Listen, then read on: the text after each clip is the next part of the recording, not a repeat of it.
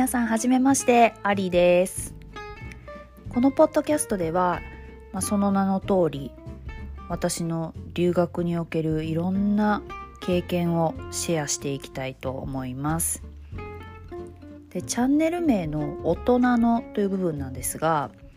私30代にして初めて海外に留学をしました。カナダのモントリオールっていうとこなんですが留学前の私のあの価値観では留学ってね、まあ、高校生とか大学生とかあとまあ20代の子がワーホリとして海外でね生活をして語学を身につけてで現地の生活も経験して将来のキャリアのためにっていうようなイメージだったんで若い子の中でやっていけるのかとか友達がそもそもできるのかとかね。下手したら先生より年上かもとか思ってたんですよ。だからやっぱり躊躇してうーんどうしようかなっていう迷いもあったんですけどきっとね同じように今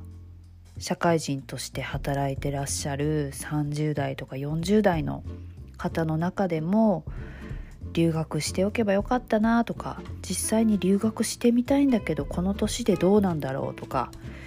いろいろある方もいると思うんで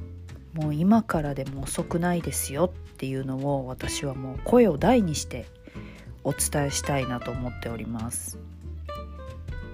実際にあの私は留学してる時に海外のいろんな方と出会ってお話をしてやっぱりね年齢を理由に何かできないっていうのが、まあ、もちろんこうオリンピック選手を目指して水泳を始めるとかそういうね身体的な部分はどうしても年齢相応の部分があると思うんですけど何かを学ぶっていう部分では年齢は関係ないっていうふうに本当にあの思います今となっては。でね今後お話はしていこうと思ってるんですけど実際に私なんかよりも全然年上の50代とか60代とかもううちの親と同じぐらいかなっていう人も実際留学生としていらっしゃったんですよ。本当に素晴らしいなと思ってその向上心とかなかなかねやっぱり30代で躊躇してたのに50代60代になったら私同じように行動できるかなっていうのは本当に出会った時に思いましたね。素晴らしいなこんな大人になりたいなっていう風にいい大人が思ってました。だからねその年齢の部分の価値観をぶっ壊してくれたっていうところも大きかったんですけどもうそれ以外にも本当にたくさんのことを感じて見て学んでっていうことができたのでその部分を本当にいろいろとシェアしていきたいなと思っています。ではそもそも私が何でそのタイミングで留学しようと思ったのかっていうところをお話ししたいと思います。私がモントリオールに行ったのが2015年今から6年前なんですけどその1年前の2014年に離婚を経験しました。で離婚してもうこれからは一人で生きていかないととかねこう意気込んでたわけなんですがあのー、私その結婚してる時専業主婦だったんですよ。で専業主婦になる前は普通に正社員で働いてたんですけど数年専業主婦として家庭に入って、まあ、外ではねこうがっつり働いてないっていう状態が続いてたんですよね。まあ、カフェでアルバイトとかはしてたんですけどでいざ本格的にまた働きましょうってなった時にすっごい怖いんですよ。その復帰することがで特にこの資格があるわけでもないし強みになるようなキャリアがあるわけでもないしっていうところでこんな私なんて誰も必要としてないとかどこも雇ってくれないみたいな風に感じてしまっていてもう完全な思い込みなんですけどね今となっては。もう落ちに落ちまくってたんですよね。じゃあなんかこう資格を取ろうかとか考えるわけなんですが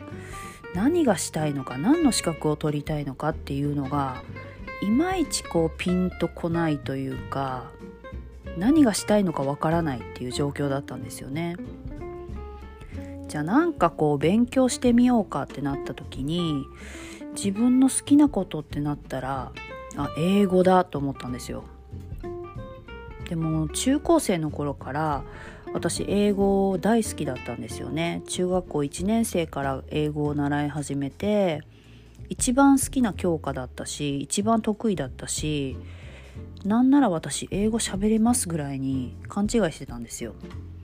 でまあそんなこともあの海外旅行で木っ端みじんに打ち砕かれるんですけど。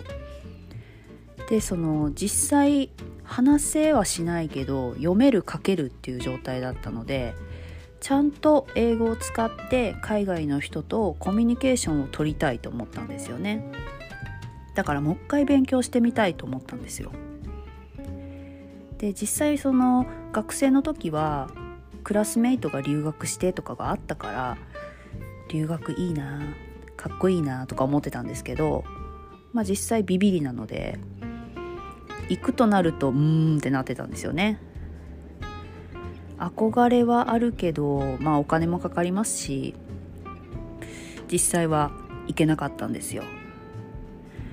でもずっと海外への憧れはあった。海外ドラマも映画も大好き。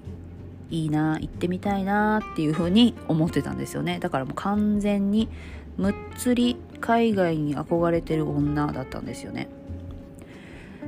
だから旅行でこう1週間10日行くのはもちろん何回もしてたんですけど実際生活するとなると仕事をしてる上ではなかなか難しいですよね。1週間程度の休みでは。だから海外で生活するのもこのタイミングなのかもしれないと思ったんですよ。で時間のある時じゃないといけないしまた働き出したらいけなくなるしっていうのであ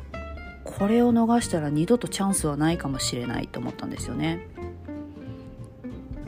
で本当にまあ話したいってなった時に日本の英会話スクールに通うっていう選択肢ももちろんあったんですけどでも会話をするプラス向こうの生活も経験してみたかったし文化肌で感じてみたいっていうのもあったのでもうこれは行ってみようと思って一年発起したわけです。あとはねそのさっきも言いましたけど離婚をしてすっごくもう沈みに沈んでたので今から考えてももう人生どん底ぐらいに思ってたのでそこから抜け出すにはもうガラッと環境を変えないとダメなのかもしれないっていうのもありました。だ結果的にそれがもう大正解なんですよねその選択をしたことであの価値観も変わり、うん、変わったと思いますだしその生きることだけに必死になれる環境っていうのが辛さを忘れさせてくれたっていうのが大きかったので本当にね留学が私を救ってくれたっていう感覚が、まあ、すごい重たいんですけど本当にあるんですよね。だからもし今6年前の私と同じような境遇にいる人がいらっしゃったら海外に出るのも一つの選択肢かもしれないですよっていうのをお伝えしたいですね。じゃあこれからどうやってその経験を伝えていこうかなってなった時に私モントリオールに行く前からブログを書いてたんですよね。その留学に関してのブログなんですけどっていうのがその海外で感じたこと見たことどういうふうに思ったかっていうところまで全部記録しておきたかったんですよ。だからほぼ毎日更新してました。学校はどうだった？とかこんな人と会ってこんな話をしたとかこんなところに行ったとかいろいろほぼほぼ毎日書いてるんですけど2020年にそのコロナのパンデミックが起きてまあみんな時間があるわけじゃないですか。でその海外に住んでる友達とより頻繁に連絡を取るようになってそっちの様子はどう？とか日本はどうなの？みたいな話をしていてでその後にあんなことあったねこんなことあったねみたいなあの子元気かな？みたいな話になっていてすっごい懐かしかったんでちょっともう一回ブログ開いて読み返してみようと思ったんですよね。でまあ、日本に帰ってきて、まあ、何回かは開いて読んでみたもののそんながっつり最初から読み返すってことはなかったんですよ。で今回久しぶりに開いてみようってなってもうあれ？パスワード何だったっけ？っていうレベルだったんですけど、まあ、無事ログインすることができて最初から読み返してみたんですよね。もうそしたらまあ生きることに必死で必死ででもその必死さも楽しんでるなっていうのがすっごいわかるんですよね。こう斜め上から自分を見てる感じで6年前の自分頑張ってたなみたいなちょっとこう初心に戻れるというか